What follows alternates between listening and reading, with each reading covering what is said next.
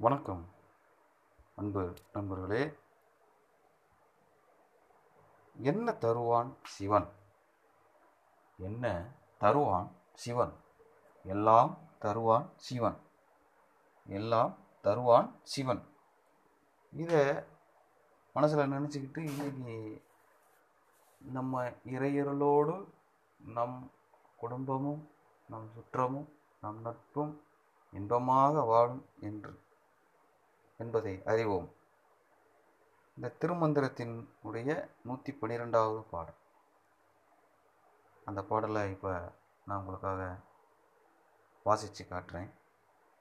பாருங்க. அதில் என்ன தலைப்பு அப்படின்னா உயிர்த்தலைவன் உமை ஒரு பாகன். உயிர்த்தலைவன் உமை ஒரு பாகன். தான் ஒரு கூறி சதாசிவன் எம் இறை வான் ஒரு கூறு மருவியும் அங்குளன். கோனொரு கூருடல் கோனொரு கூருடல் உள்நின்று உயிர்க்கின்ற தானொரு கூறு சலமயன். ஆமே. தான் ஒரு கூறி சதாசிவன். எம் வானொரு கூறு மருவியும் அங்குளன். கோனொரு கூருடல் உள்நின்று உயிர்க்கின்ற தானொரு கூறு சலமயன். ஆமே. சக்தியும் சிவமும் சேர்ந்தது சதாசிவம்.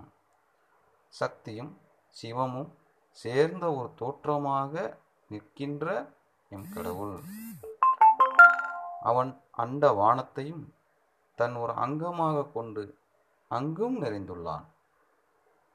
உயிர் தலைவனாகிய இச்சிவ பரம்பொருளே உயிர்களின் உடல் புகுந்து உயிர் கலந்து அவற்றை இயங்கச் செய்யும் தன்னொருள் உடையவனாகவும் இருக்கின்றான் என்பது இந்த பாடலின் அர்த்தமாக இருக்கிறது.